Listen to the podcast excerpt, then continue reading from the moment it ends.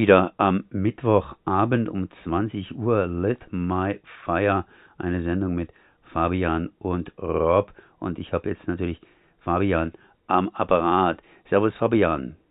Hallo Konrad. Entschuldigung, ich habe noch eine Person vergessen und zwar als Gast wird auftauchen die Emily, die auf dem heißen Stuhl sitzen wird. Genau, schön, dass du sagst. ja, da muss man es nicht selbst sagen. Ja, äh, heute geht's um die Fremde und zwar von Claudia Durastani. Ähm, ja, die Fremde, ein Roman, der sehr, sehr autobiografisch ist. Dann natürlich das, was ihr selbst liest und äh, dann natürlich die Emily. Oder irre ich mich jetzt da? Ja, die Emily, die kommt äh, später nochmal zum Zuge. Also ähm, die Fremde ist unser Buch des Monats. Jeden Monat haben wir ein Buch, das uns besonders am Herzen liegt, eine Neuerscheinung, in dem Fall im Zollnei Verlag erschienen, Die Fremde. Und die Emily kommt dann nach unserem Buch des Monats nochmal zum Zuge, eine Freundin, die wir dann zu ihrem Leseverhalten mit so ein paar fiesen Fragen löchern, um das Ganze auch aufzulockern. Jetzt muss ich dich jetzt mit den fiesen Fragen zur Fremden auflockern bzw. herauslockern. Was habt ihr denn so gelesen aus der Fremden? Ja, das hast du schon richtig gesagt. Das ist ein autobiografischer Roman. Das bedeutet, das ist natürlich immer so ein bisschen twisty, wenn man sich dann fragt, ist es dann noch ein Roman? Ist es nicht eigentlich schon eher ein Sachbuch oder was ist daran fiktional? Weil einem Roman gehört ja normalerweise ein fiktionales Element zu. Also man redet ja dann von Kunst. Und ja, das ist ein bisschen undeutlich. Also es ist eine Mischung aus einem sehr essayhaften Ton. Also es wird einerseits viel über ihre Jugend berichtet oder auch ihre sehr ungewöhnliche Herkunft. Das heißt, beide ihrer Eltern sind gehörlos, sind dann aus Italien kommt sie ursprünglich nach Amerika gezogen und dort nahm dann so das Chaos seinen Lauf. Denn der Vater hatte von Anfang an sehr auffühlenden, ja, rebellischen Lebensstil, hat dann auch einmal äh, sie als Kind entführt und äh, lange Zeit ist dann mit ihr auf Reisen gewesen, um die Mutter zu erpressen. Und solche Abenteuergeschichten hört man dann in ziemlich sachlichem Ton erzählt.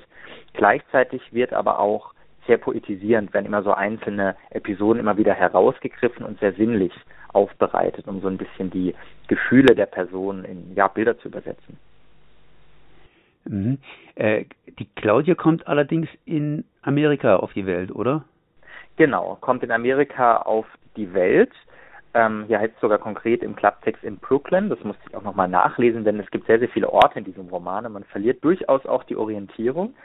Und genau, und er lernt dann so quasi in den 60er Jahren, dass sie nämlich geboren worden, das New York kennen. Und das natürlich als, hier kommt auch der Titel ins Spiel, Fremde. Jetzt ähm, muss man sich jetzt so vorstellen, die Eltern selber sind gehörlos. Spielt die Gehörlosensprache irgendwie eine Rolle? Mhm, genau, also es ist ja ganz spannend, das Kind ist nicht gehörlos, aber die beiden Eltern schon. Und natürlich muss irgendeine Form von äh, Kommunikation gefunden werden. Und dieser Begriff die Fremde bezieht sich also nicht nur auf das eine Italienerin in New York und dieses Fremdsein in einem anderen Land, sondern eben auch so das eigene Fremdsein in der eigenen Familie. Denn sie spricht, ihre Eltern nicht und es ist tatsächlich selten, ich glaube, sie spricht gar nicht richtig gehörlosen Sprache oder hat sich damit nie wirklich beschäftigt und ihre Mutter hat sie auch nie richtig dazu angehalten, sondern es sind immer so seltsame intuitives Sprechen zwischen Tochter und Mutter beispielsweise. Der Vater ist ja relativ früh dann weg und ist immer nur sehr ekstatisch manchmal aufgetaucht und dann wieder verschwunden. Aber ja, zwischen Mutter und Tochter ist so eine Form von intuitiver Mutter-Kind-Sprache entstanden, die eigentlich im Grunde auch die Gehörlosensprache als klassische Zeichensprache ersetzt. Das heißt, ähm, das ist ja zum Teil ein bisschen problematisch. Ich meine, inwiefern hat dann dieses Kind A die amerikanische Sprache erlernt, also das Englische natürlich, und äh, ist damit in Amerika, sie ist ja mit der Geburt praktisch amerikanische Staatsbürgerin geworden, hier heimisch geworden, oder ist es gleich die erste Fremde sozusagen, oder anders ausgedrückt, vielfach sind es ja die Kinder, die dann für die Eltern die Übersetzerdienste leisten, um in die Umwelt hier äh, ja mit der Umwelt zu kommunizieren. Genau, das ist ein ganz, ganz wichtiger Punkt. Also eine Spannung ist sicherlich die, dass die Tochter ähm, dort natürlich aufwächst und die englische Sprache gut beherrscht und die Mutter natürlich nicht im gleichen Sinne und nicht zuletzt durch ihre Gehörlosigkeit bedingt. Und ja, die Tochter muss tatsächlich auf vielen Ebenen Übersetzungsleistungen bringen und äh, leidet darunter auch sehr. Und ihre Mutter ist nicht zuletzt durch diese Gehörlosigkeit auch ein sehr unsteter Mensch und sehr ja aufgekratzt und genauso wie der Vater. Und die Tochter muss im Grunde Übersetzungsleistungen bringen, nicht nur in einem fremden Land mit einer fremden Sprache, sondern auch ihren Eltern gegenüber der Umwelt, weil sie muss für ihre Eltern auch vermitteln. Und tritt da immer wieder in so eine Spannungssituation rein und ist innerlich natürlich dazu verdammt, immer wieder sich Gedanken zu machen, wie ist das eine gemeint, wie kommt es dann letzten Endes an. Und es erklärt vielleicht auch den sehr nachdenklichen Tonfall oder den sehr reflexiven Tonfall des Buchs, denn jemand, der sich so viele Gedanken machen muss über Sprache und Übersetzung, muss gedankenschwer werden oder verzweifeln oder beides. Ja, jetzt sage ich ziemlich auf der Sprache rum. Ich meine, die beiden Gehörlosen kommen ja aus Italien. Das heißt, dürften, wenn sie gehörlose Sprache gelernt haben, so eine italienische Gehörlosensprache gelernt haben. In Brooklyn wird allerdings ja die amerikanische, sprich die franco-amerikanische Gehörlosensprache wohl gesprochen werden. Inwiefern sind denn die Eltern überhaupt mit der, äh, ja, mit der gehörlosen Community in Brooklyn klargekommen? Also das wird interessanterweise gar nicht groß ausgeführt. Es ist vielleicht auch wichtig zu sagen, wenn du sagst, du hackst ja auf der Sprache rum, das kommt auch immer nur am Rande vor und immer sehr überraschend. Also ich hatte das Buch auch mit der Erwartung gelesen, dass genau diese Fragen, die du jetzt gerade stellst, umfassend behandelt werden. Also so, was bedeutet diese doppelte Fremde, also einmal über die Gehörlosigkeit, einmal über die hm, andere Nationalität.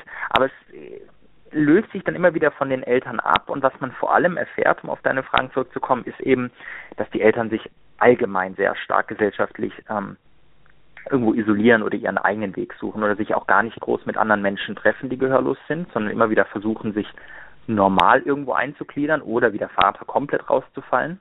Im weiteren Verlauf des Buchs ziehen sie auch wieder zurück nach Italien, also die Mutter und die Tochter zumindest. Ich glaube, der Vater ist da auch gar nicht mehr mit dabei, auch in ein kleines Dorf. Da ist ähm, die Claudia Durastanti auch schon, ja, vielleicht so sechs, sieben, acht Jahre, kommt in eine Grundschule. Und ähm, ja, und dann wechselt das Setting plötzlich schon wieder. Also es gibt gar nicht mal so einen klassischen Assimilierungsprozess, weil es immer wieder hin und her geht und eigentlich gar kein Ankommen möglich wird. Ich habe ja vorhin schon gesagt, im Grunde genommen ist sie Amerikanerin, ist in Amerika auch aufgewachsen. Und jetzt erzählst du, dass wenn sie nach Italien geht, sie gleich in die Grundschule praktisch reinkommt. Äh, da spricht man aber Italienisch in Italien. Genau, äh, das ist tatsächlich auch sehr, sehr schwierig. Also ihre Außenseiterrolle, die sie dann hat, die, genau, geschieht dann natürlich auch gleich in Italien wieder. Also sie ist ja weder wirklich in Amerika zu Hause, noch dann, wenn sie nach Italien zurückkommt, weil da kommt sie eigentlich ursprünglich streng genommen gar nicht her, sondern sie kommt ja aus Brooklyn, da ist sie ja geboren.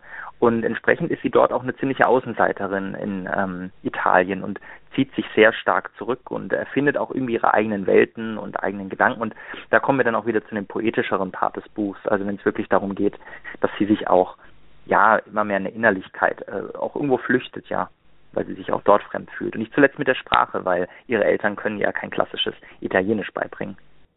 Aber Großmutter und Großpapa könnten das. Haben Sie denn in Italien wieder Kontakt zu Ihrer ursprünglichen Familie, denn die italienische Familie, ich bin ja ganz ein Romantiker, ne, ist ja irgendwie groß und da gibt es eben die Mama und die Papa und, und, die Opas und so weiter und so weiter. Oder äh, bin ich da total aus dem Holzweg? Ja, das ist tatsächlich ein bisschen komplex, das familiäre Netzwerk. Ich glaube, ich müsste jetzt auch lügen, wenn ich sagen würde, ich hätte das komplett durchschaut. ähm, aber es ist tatsächlich so, dass, glaube ich, die Großeltern kontinuierlich und auch den Eltern voraus nach Amerika ausgewandert sind. Ich kann jetzt nicht sagen mütterlicher oder väterlicherseits, sodass ähm, da schon auch erstmal eine Orientierung nach Amerika war. Aber genau andere Teile der Familie sind natürlich auch noch in Italien und klar, wird der Tochter natürlich über die Communities, die es natürlich auch italienischstämmig in Brooklyn gibt, äh, das natürlich auch beigebracht, klar. Also das steht natürlich den Eltern ergänzend zur Seite und sie hat natürlich viel mit italienischstämmigen Menschen in Brooklyn zu tun. Ist ja auch kein Geheimnis, dass es in New York so ganz viele äh, Mikrokosmen quasi gibt an ähm, EinwandererInnen und äh, die sich natürlich gegenseitig auch in ihrer Nationalität oder ihrem Brauch oder Tradition auch bestärken und nicht zuletzt auch dem Sprachgebrauch. Aber der ist hier wiederum auch der Sprachgebrauch der Ausgewanderten und nicht natürlich der Menschen in Italien. Deswegen ist selbst wenn sie die Sprache kennt, natürlich da nochmal ein anderer Zugang zur Sprache im Exil entstanden. Jetzt ist sie überall erstmal fremd und muss ankommen, beziehungsweise wird sich irgendwie immer wieder auf dem Weg des Ankommens oder des sich Abgeschiedenseins ähm, ja, bewegen. Jetzt, wie hast du das Ganze verarbeitet? Ich habe es von einigen Kritikern gelesen, ganz, ganz toll. Und die anderen sagen, naja, nicht unbedingt alles ganz, ganz toll. Es scheint also unterschiedlich aufgenommen worden zu sein, das Buch. Genau. Also das äh, denke ich wird bei uns auch passieren.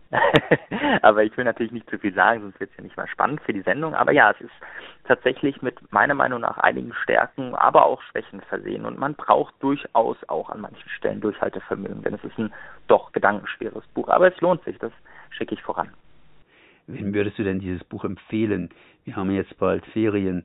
Würdest du es mitnehmen auf den Sylturlaub oder mitnehmen, wenn du nach Sizilien fährst?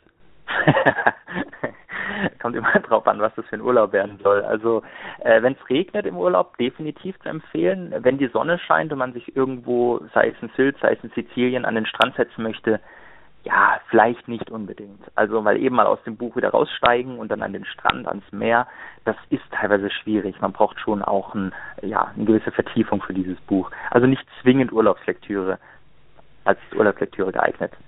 Ja, und wie lange hast du dafür gebraucht für das Buch? Uh, also ich habe das zwischen meinen Umzugsvorbereitungen gemacht, war jetzt vielleicht auch nicht die ideale Lage, weil ich auch immer wieder rausgerissen wurde. Aber ja, ich habe da schon meine ja, zwei Wochen dran gesessen, mit aber gemütlichem Lesen. Das ist jetzt auch kein allzu dickes Buch, ich schaue nochmal rein. Ähm, ja, so knapp 300 Seiten, das kann man schon lesen und ähm, auch vielleicht doch, wenn man konzentriert arbeitet, auch immer wieder raus und reingehen kann. Aber ist halt gedankenschwer, also man wird damit auch beschäftigt sein. Das heißt, das konntest du jetzt nur lesen in dieser etwas gemütlicheren Zeit, weil ich hätte zwischendrin was ausfallen lassen. Und äh, das heißt, ihr konntet während dieser Zeit relativ viel lesen. Und was lest ihr denn jetzt hier äh, ganz konkret selbst sozusagen? Was habt ihr euch selbst rausgesucht? Genau, wir haben auch das Format, was wir so äh, gelesen haben. Das ist auch immer ein bisschen spannend, weil wir da auch uns selbst immer wieder überraschen und das ist sicher auch der Reiz des Formats. Also Rob und ich sitzen nicht da und sagen, ah ja, wir werden jetzt übrigens dieses Buch nochmal besprechen, das du gelesen hast und dieses, was ich äh, gelesen habe, sondern äh, ja, ich erfahre dann eigentlich im Grunde immer am Tag vorher, was der Rob da ins äh, die Notizen gestellt hat und äh, bin dann selbst immer wieder ganz überrascht. Was bis jetzt in den Notizen nur steht, ist Googles. Und das meint den Googles Verlag. Also Rob hat ein Buch aus dem Googles Verlag ähm, gelesen. Da hatten wir auch unser Buch ähm, Alle Gesichter äh, des Todes schon drin gehabt, das uns beiden sehr gut gefallen hat und immer sehr sonderbare, ähm, vergessene, verschollene AutorInnen sind dort vorgestellt. Also da bin ich schon mal sehr gespannt und ich habe von Jakob Nolze das Buch Alf gelesen oder lese es gerade zum zweiten Mal und es ist ein sehr faszinierendes Buch über einen Highschool-Murderer und äh, ja, dessen surreale Verkettung, was ein bisschen an Twin Peaks erinnert, falls unsere HörerInnen das kennen, ist ja in den 90ern ein Riesenhit gewesen. Und das Buch ist quasi von deutschsprachigen Autor und versetzt sich in so eine surreale Highschool-Atmosphäre des Amerikas der 90er Jahre. Ja, über die Emily kann ich nicht viel sagen, die kennt ihr besser. Vielleicht wollt ihr noch was zu Emily sagen oder willst du was zu Emily sagen?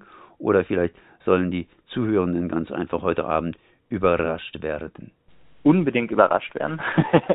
Aber man kann so viel sagen, die Emily ist hier sicherlich keine Unbekannte. Die ist äh, mit mir im Musikmagazin tätig, äh, bei Flintfunk auch und hat seit kurzem auch ein ähm, eigenes äh, Format, Konzeptalbum heißt das. Und äh, da kann man sich gerne mal einhören. Einfach mal auf der rdl.de Seite den Namen Emily eintippen, stößt relativ schnell auf einige Musiksendungen von ihr. Und eure Sendung kann man heute Abend wieder hören um 20 Uhr. Und dann morgen in der Wiederholung um 13 Uhr. Genau, so sieht's aus.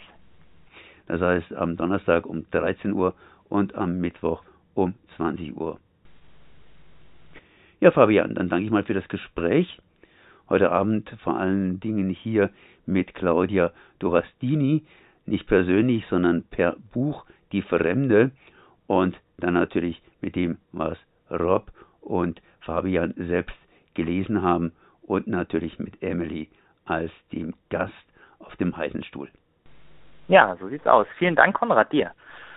Okay, ciao. Tschüss, Konrad.